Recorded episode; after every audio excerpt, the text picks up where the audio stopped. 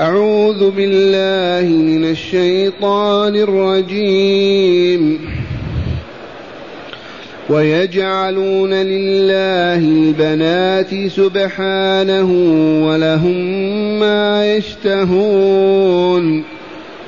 وإذا بشر أحدهم بالأنثى ظل وجهه مسودا وهو كظيم. يتوارى من القوم من سوء ما بشر به أيمسكه على هون أم يدسه في التراب؟ ألا ساء ما يحكمون؟ للذين لا يؤمنون بالآخرة مثل السوء ولله المثل الأعلى وهو العزيز الحكيم. ولو يؤاخذ الله الناس بظلمهم ما ترك عليها من دابة ولكن يؤخرهم إلى أجل مسمى.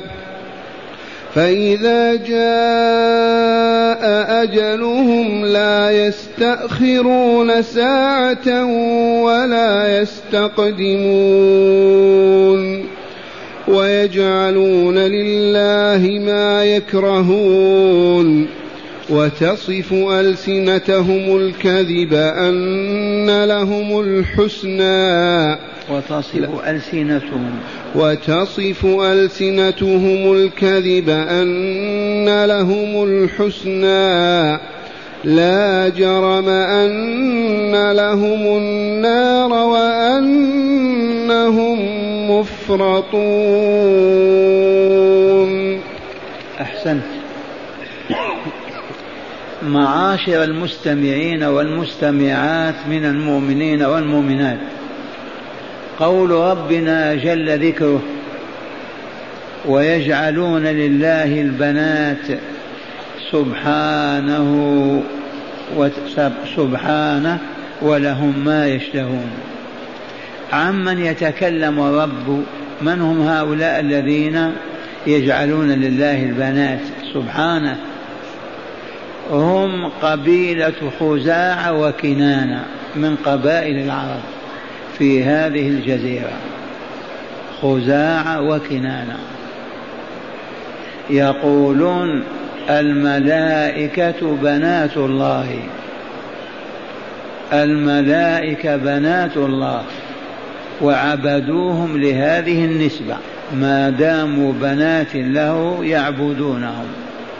وهذا شرك وكفر. ما فوقه كفر ولا شرك. افتراء وكذب محض.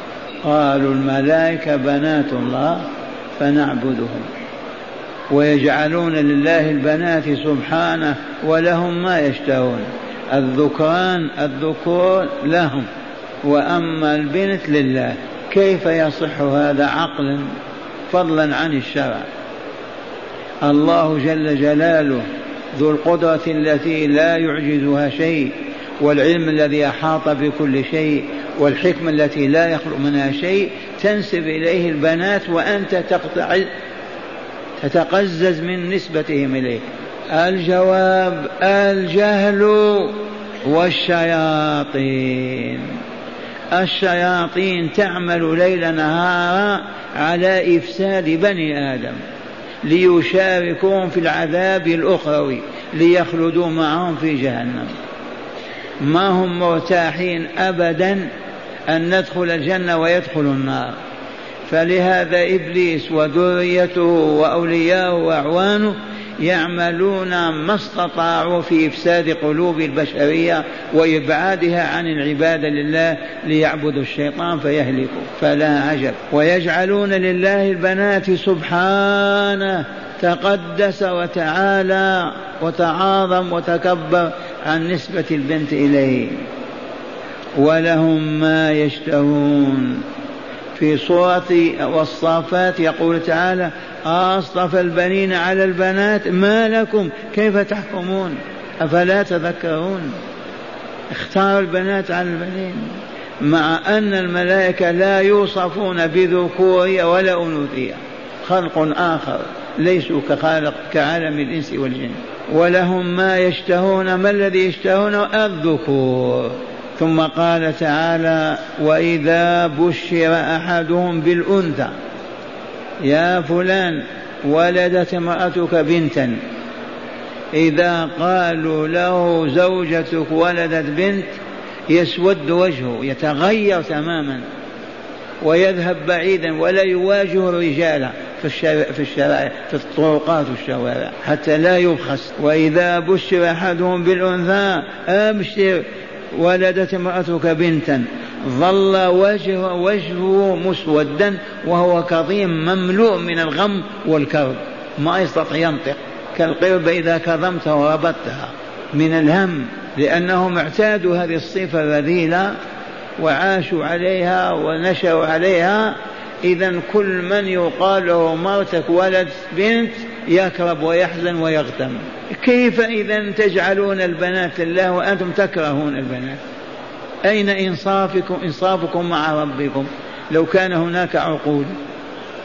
سيدك مولاك خالقك ربك الذي تؤمن بأنه خلقك ورزقك تنسب إليه العجز والبنت وتنزه أنت نفسك عنه. والله إن هذا لمن وحي الشيطان وإملائه. هو الذي قرقره في نفوسهم وإذا بشر أحدهم بالأنثى ظل وجهه طول النهار ظل طول النهار مسودا وهو كظيم ما يستطيع أن ينطق من الهم والغم. يتوارى من القوم من سوء ما بشر به. ما يستطيع يواجه إخوانه في الشوارع ولا في الطرقات إذا وجد فلان جاي يمشي هو أو طعطع راسه. يستتر يتغطى بشجرة ولا بنخلة ولا بجدار يتوارى. من أين؟ من سوء ما بشر به من الهم والغم الذي أصابه أنه ولدت له بنت. من سوء ما بشر به أيمسكه على هون أم يدسه في التراب؟ واحدة من اثنين. إما يبقي البنت هذه ويذلها ويهينها ويحتقرها ويعذبها حتى بالنظر الشزر والكلمة القاسية لأنه يكرهها في بطنه في قلبه أو يذبحها يدسها في التراب. يدسها في التراب حية أو ميتة إما يذبحها كبعضهم أو وهي حية يدفنها في التراب. إذا عند بعضهم إذا قاربت المرأة أن تلد ينتظرونها يحفرون له حفرة ليسيل فيها الدم. فإذا كان المولود ذكرا أخذوه وإذا كان أنثى دفنوها في نفس المكان. ويعللون لذلك بعلل منها إذا أصاب البلاد قحط أو جدب وقلت الميرة وانقطع الطعام والشراب يخافون وهم يعرفون هذا من أول السنة. إذا ما في أمطار في شهر المطر معناها العام عام سيء. يبدأون في قتل الأولاد ذكورا وإناثا عند البعض والبعض يقتل البنت فقط لأنه تحمل العار. يصحبها شخص آخر ويأخذها فيذل ويهان بنت عند فلان أخذها. كذلك هذه تجعل في قلوبهم كراهية البنت. ثالثا يجعلونها للآلهة. يا هبل يا فلان إذا ولد لي ولد فهو لك. فيجعلونها لآلهتهم. جاء من سورة الأنعام قول الله تعالى وكذلك زين لكثير من المشركين قتل أولادهم شركاؤهم ليردوهم. والعياذ بالله الشياطين هم الذين زينوا لهم قتل أولادهم إما خوف من الفقر أو خوف من العار وإما ينذرونهم لآلهتهم نذرا والعياذ بالله. فهؤلاء تعالى يفضحهم ويبين مرضهم ليعالجهم بهذه الأنوار القرآنية الكريمة. وإذا بشر أحدهم بالأنثى ظل وجهه مسودا وهو كظيم يتوارى من القوم من سوء ما بشر به. ألا ساء ما يحكم أيمسكه على هون؟ أيمسك المولود الذي هو بنت الذي بشر به يمسكه على هون على إهانة وذلة وصغار في بيته. أم يدسه في التراب أي يدفنه حيا وميتا ألا ساء ما يحكمون. ألا ساء قبح وشد قبح ما يحكمون به. ينسبون لله البنات ويكرهون البنات هم هذه ثمرة الجهل والعياذ بالله. لما جاء نور الله وبعث فيهم رسوله كل جلهم عاد إلى الحق وتاب وعبد الله عز وجل. ثم قال تعالى للذين لا يؤمنون بالآخرة مثل السوء ولله المثل الأعلى. وهو العزيز الحكيم. أعيد فأقول أركان الإيمان ستة وإلا لا؟ الإيمان بالله الإيمان بملائكته الإيمان بكتبه الإيمان برسله الإيمان باليوم الآخر الإيمان بالقضاء والقدر. أعظم الأركان تأثيرا في النفس وتغييرا للطبع الإيمان بالله واليوم الآخر. إيمانك بالرسل إيمانك بالكتب إيمانك بالقضاء والقدر. ما يأثر كما يؤثر إيمانك بالله واليوم الآخر. والأمر واضح. إيمانك بالله ربا على كل شيء قدير. يراك حيثما كنت ويسمع كلامك ويأخذ منك ويعطي وهو على كل شيء قدير. إيمانك به تخافه ترهبه. ما تستطيع أن تعصيه أو تخرج عن طاعته. بل تستحي أن تقول كلمة سوء يكرهها. تخجل أن تفعل فعلا ما يريدها منك. الإيمان بالله إذا ترسخ في النفس وثبت صاحبه والله لحيي من الله تعالى. ما يقوى على أن يقول كلمة يعلم أن الله يكرهها. لا يقدر على أن يمشي مشية أو مشية خاصة يعلم أن الله يكره هذه المشية. الإيمان بالله بمثابة الروح كما بينا. بمنزلة الروح كأنه روح. المؤمن بحق حي والكافر ميت. والدليل العمل المؤمن يعمل ما أمر الله بعمله ويكره ويترك ما أمر الله بتركه والكافر يفعل ويترك؟ الجواب لا والله العظيم. لماذا ميت؟ ما آمن ما حي الإيمان بالله عز وجل. واليوم الآخر ركنا. أركان الإيمان هم أعظم الأركان.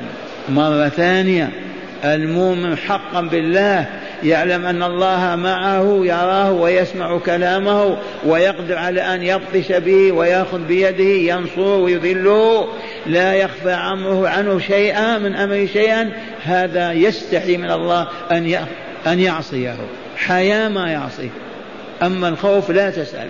الإيمان بيوم القيامة بالبعث الآخر بالجزاء في الدار الآخرة إذا آمن العبد وصدق وسكنت نفسه واطمأنت إلى أنه سيجزى بعمله هذا في الدنيا في الآخرة هذا يتحاشى ما استطاع أن يفعل جريمة أو يرتكب إثم من الآثام لأنه يخاف أن يجزى به. من يعمل سوءا يجزى به ولا يجد له من دون الله وليا ولا نصيرا.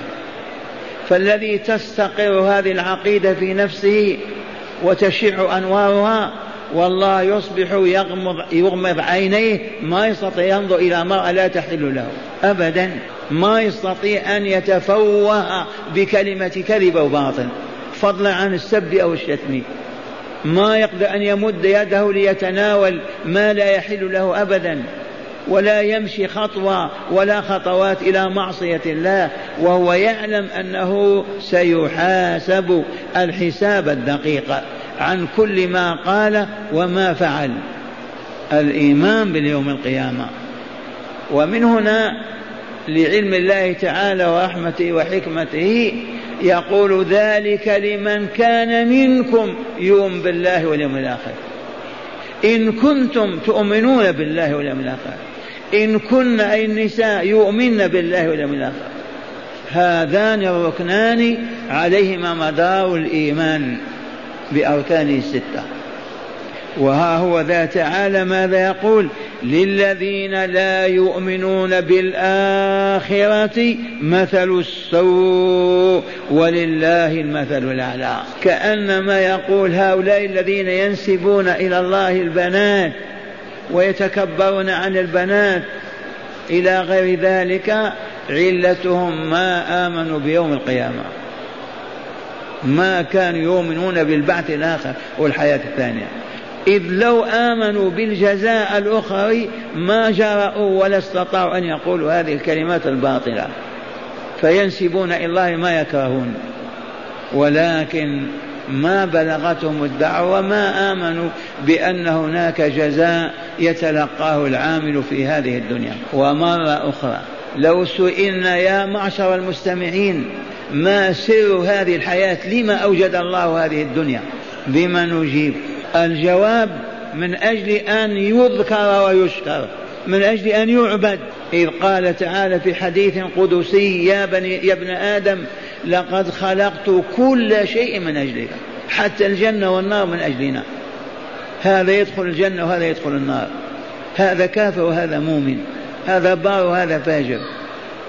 وخلقتك من أجلي. إذا فهذا الأكوان كلها مخلوقة من أجلنا ونحن مخلوقون من أجل الله لنعبده بذكره وشكره بالذكر والشكر. الحياة الثانية الآخرة الآتية ونحن نقترب والله منها يوميا كل ما يمضي يوم اقتربنا خطوة. لما أوجد الله ذلك العالم وفيه عالم شقاء وعالم سعادة جنة في عليين وسفلى جهنم في أسفل سافلين. لماذا ما السر ما الحكمة؟ لأجل أن يعبد؟ الجواب لا.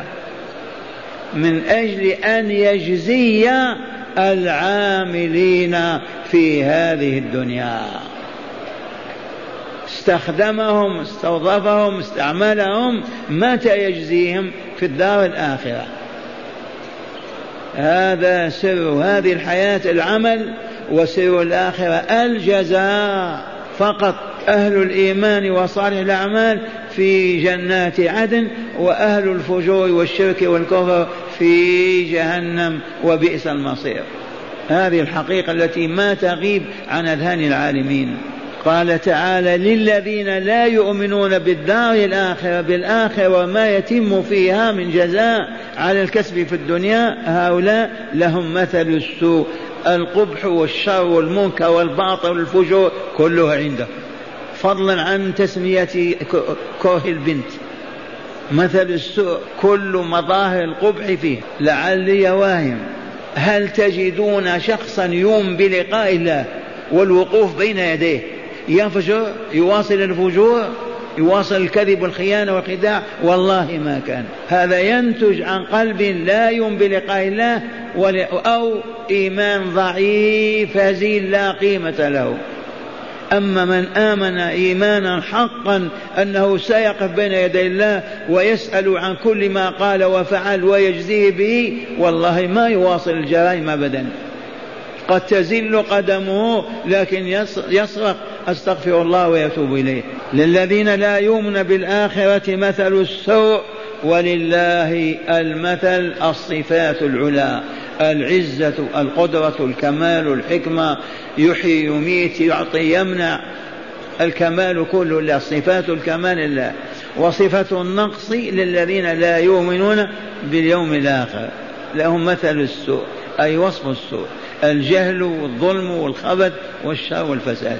ثم قال تعالى وقوله الحق وهو العزيز الحكيم من مثله من صفاته المثلى العزة والحكمة. الله عزيز بمعنى غالب قاهر لا يعجزه شيء. حكيم يضع كل شيء في موضعه. لا يخطئ ابدا. الحكمة وضع الشيء في موضعه أليس كذلك؟ الآن هذا مقام مقام أكل وشرب لو أخذ واحد يأكل ويشرب أساء. ما هو ساعة أكل وشرب؟ ما هو حكيم هذا؟ لو قال تزحزحوا أنام الآن وانام بينكم. هذا الحكمة تقتضي هذا؟ ما يجوز ابدا. الحكمة الآن الإصغاء والتفاهم والتدبر فيما نسمعه من كتاب الله. فالحكيم الذي يضع كل شيء في موضعه والله عز وجل العزيز الحكيم. يعذب من يشاء ويرحم من يشاء على حكمة. يعذب من أراد تعذيبه لأنه كفر به ووصفه بالنقص والضعف ومثل السوء ويعلي شأن ذلك ويرحمه لأنه أعظم الله وكبره ووصفه بالكمال ثم قال تعالى هذه حقيقة.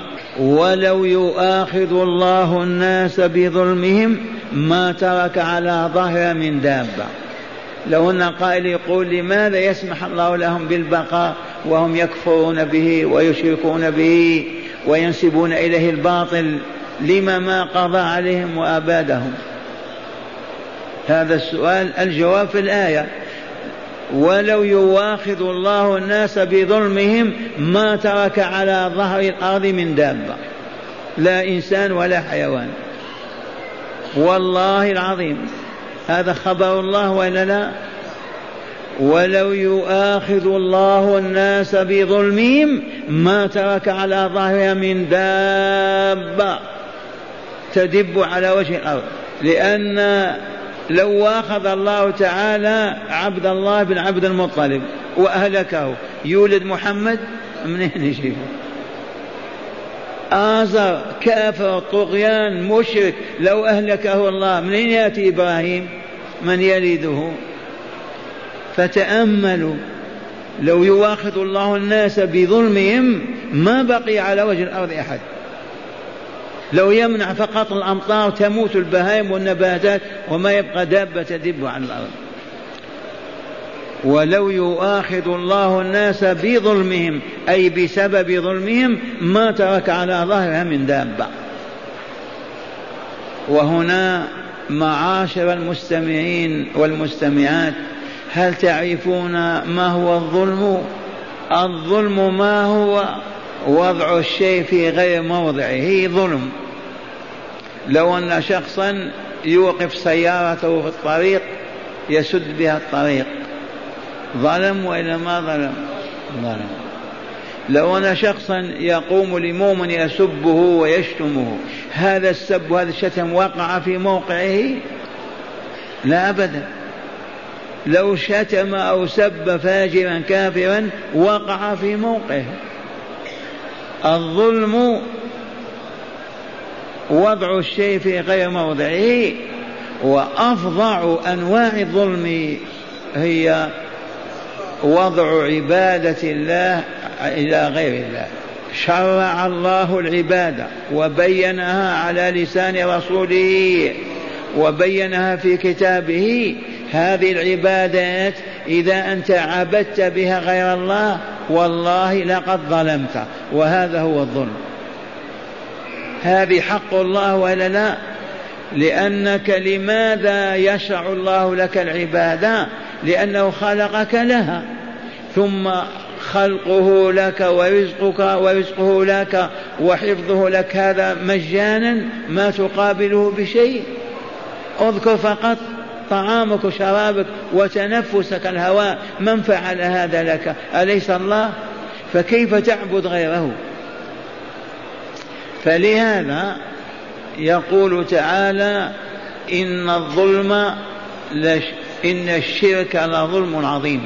هذه قالها لقمان الحكيم لولده ورضيها الله وأنزلها في كتابه. إذ قال لابنه يا بني لا تشرك بالله. لماذا؟ إن الشرك لظلم عظيم. وجاء من سورة الأنعام أيضا يا أهل القرآن وتلك حجتنا آتيناها إبراهيم على قومه الآيات. نعم. الذين آمنوا ولم يلبسوا إيمانهم بظلم أولئك لهم الأمن وهم مهتدون. الذين آمنوا أولا أسلموا ولم يلبسوا إيمانهم ولم يخلطوا إيمانهم بظلم أولئك لهم الأمن وهم مهتدون. آمنون من عذاب الله في الدنيا والآخرة وهم مهتدون إلى طريق السعادة وإلى دار السلام. ولم يخلطوا إيمانهم بظلم. أي عبدوا الله ولم يشركوا به شيئا. لا ولي من الأولياء ولا نبي من الأنبياء ولا صالحا في الصالحين فضلا عن الجمادات من الأصنام والأحجار والتماثيل. لم يخلطوا إيمانهم بظلم. معاشر المستمعين تعرفون إخوانكم وما أصاب هذه الأمة من جهل وما حط بها ونزلت من علياء السماء إلى الأرض من مظاهر الشرك كما تعرفون الذين يدعون غير الله يقول يا سيدي فلان أنا خادمك أنا في حماك أنا في كذا يوجه نداءه لميت من الأولياء والله لقد أشرك وظلم. ولو كان يصح أن ندعو أحدا ونقول يا سيدي لكان رسول الله أولى بذلك. والله الذي لا إله غيره ما جاز لمؤمن أن يقول يا رسول الله المدد أو يا رسول الله أنا بين يديك افعل بي كذا وكذا اسأل الله لي كذا وكذا. والله ما جاز ولا فعله أحد أصحاب رسول الله ولا أولادهم ولا أحفادهم ولا أحفاد أحفادهم لمدة ثلاثمائة سنة حتى ظهر الشرك في العالم الإسلامي. لا يسأل غير الله أبدا. نعم تسأل أخاك أمامك من فضلك ناولني كذا يجوز. وإن كان عدم السؤال أفضل لكن يجوز لأنه يسمعك ويراك ويقدر على أن يعطيك. أرأيت لو تسأل أعمى تقول يا أعمى وصلني إلى بيتي. يجوز هذا؟ كيف تسأل أعمى أو تقف على خريبة منزل خريب. وتقف عند باب المنزل. يا أهل البيت يا أهل الدار إني جائع. يا أهل البيت إني عاري. أدفئوني كذا. يجوز هذا؟ لو يمر بك واحد يقول لك يا مجنون هذا البيت ما في أحد. هذا العمارة خالية. تدعو من؟ فهذه صورة لمن يدعون الأموات ويسألونهم ويستغيثون بهم. ظلموا والله جهلوا ربهم السميع العليم وأعرضوا عن ذكره وأقبلوا على المخلوقات يسألونها. المشركون كانوا ينذرون لآلهتهم ونحن أذن لنا أن ننذر له تعالى يا ربي لك علي أن أصوم كذا أو أطعم مسكين كذا أو أتصدق بكذا نتقرب بذلك إليك يا ربي. يقبلك الله عز وجل. تملقه ولك أن تشترط يا ربي إن رجعتني إلى بلدي سليما أذبح شال الفقراء والمساكين. لا بأس. أما أن تواجه قبرا من القبور ميت من الأموات تقول يا سيدي فلان إذا كان الله أعطاني كذا نذبح لك كذا. فينذرون لغير الله عز وجل. هذا والله لمن الظلم العظيم. أخذوا حق الله وأعطوه لمخلوقين من مخلوقاته. لا يستحق العبادة إلا الله. له المثل الأعلى. لا إله إلا الله. ولو يواخذ الله الناس بظلمهم ما ترك عليها من دابة ولكن يؤخرهم إلى أجل مسمى عنده بالدقيقة باللحظة. هي آجالهم والأجل العام يوم القيامة. فإذا جاء أجلهم الأجل الوقت المحدد المعين. فإذا جاء أجلهم لا يستأخرون ساعة ولا يستقدمون أخرى. إذا دقت ساعة أجل العبد والله ما تتقدم بساعة ولا تأخر بأخرى لا بد من الوقت بالضبط. ساعة الدنيا كلها نهاية هذه الحياة لها ساعة أيضا. والله لا يستطيع أحد استخدامها ولا تأخيرها. فإذا جاء أجلهم فلا لا يستأخرون ساعة ولا يستقدمون ويجعلون لله ما يكرهون. عدنا إلى المشركين. خزاعة وكنانة. ويجعلون لله ما يكرهون. كيف يجعل الله ما يكرهون؟ ما قالوا البنات الملائكة بنات الله وإلا لا؟ الملائكة بنات الله ونعبدهم لأنهم بنات ربنا. جعلوا لله ما يكرهون وإلا لا؟ هم يكرهون البنت. ما يريدونها في منزلهم. إذا بشر بأحدهم ظل وجه مسودة وهو كظيم يتوارى من القوم من سوء ما بشرك به. وهم يجعلون لله البنات ولهم ما يشتهون. ويجعلون الله ما يكرهون وتصف ألسنتهم الكذب أن لهم الحسنى. قالوا الجنة نحن أهلها. الحسنى هي الجنة. قالوا نحن أهل الجنة. قال تعالى لا جرم حقا أن لهم النار وأنهم فيها مفرطون سابقون كل واحد مفرطون مسبوقون. قرئ في السبع مفرطين ومفرطون ومفرطون. باسم الفاعل مفرطون وباسم المفعول مفرطون. أي أفرط يفرط إذا تقدم يسبقون الناس إلى النار. والعياذ بالله. لا جرم أن لهم النار أن لهم النار وأنهم مفرطون إليها ومفرطون متركون فيها أيضا. قراءتان سبعيتان. سبحان الله. ماذا يقول تعالى عنهم؟ ويجعلون لله ما يكرهون. ما الذي يكرهونه؟ البنات. والملائكة قالوا بنات الله. وتصف ألسنتهم الكذب أن لهم الجنة. الجنة لنا لن يدخل أحد غيرنا. قال تعالى لا جرم. أي حقا حقا. أن لهم أن لهم النار وهم فيها مفرطون هالكون. متروكون إلى الأبد بلا نهاية. معاشر المستمعين إليكم هداية الآيات تأملوا ما سبق أن سمعناه أولا بيان الحال الاجتماعية التي كان عليها المشركون. بيان الحالة الاجتماعية التي كان عليها المشركون قبل بعثة النبي محمد صلى الله عليه وسلم. وهي كراهيتهم للبنات خوف العار. كراهيتهم للبنات خوف العار وخوف الفقر وينذرون أيضا للآلهة حتى الذكور.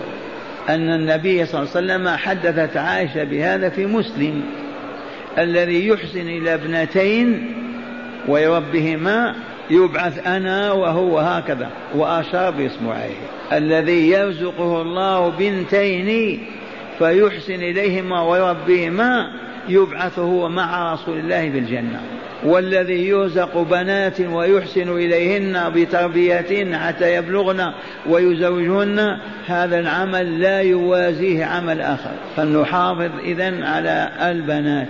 عائشة ذكرت للرسول صلى الله عليه وسلم أن مرأة جاء معها بنتين تشحت عائشة ما عندها إلا ثلاث تمرات.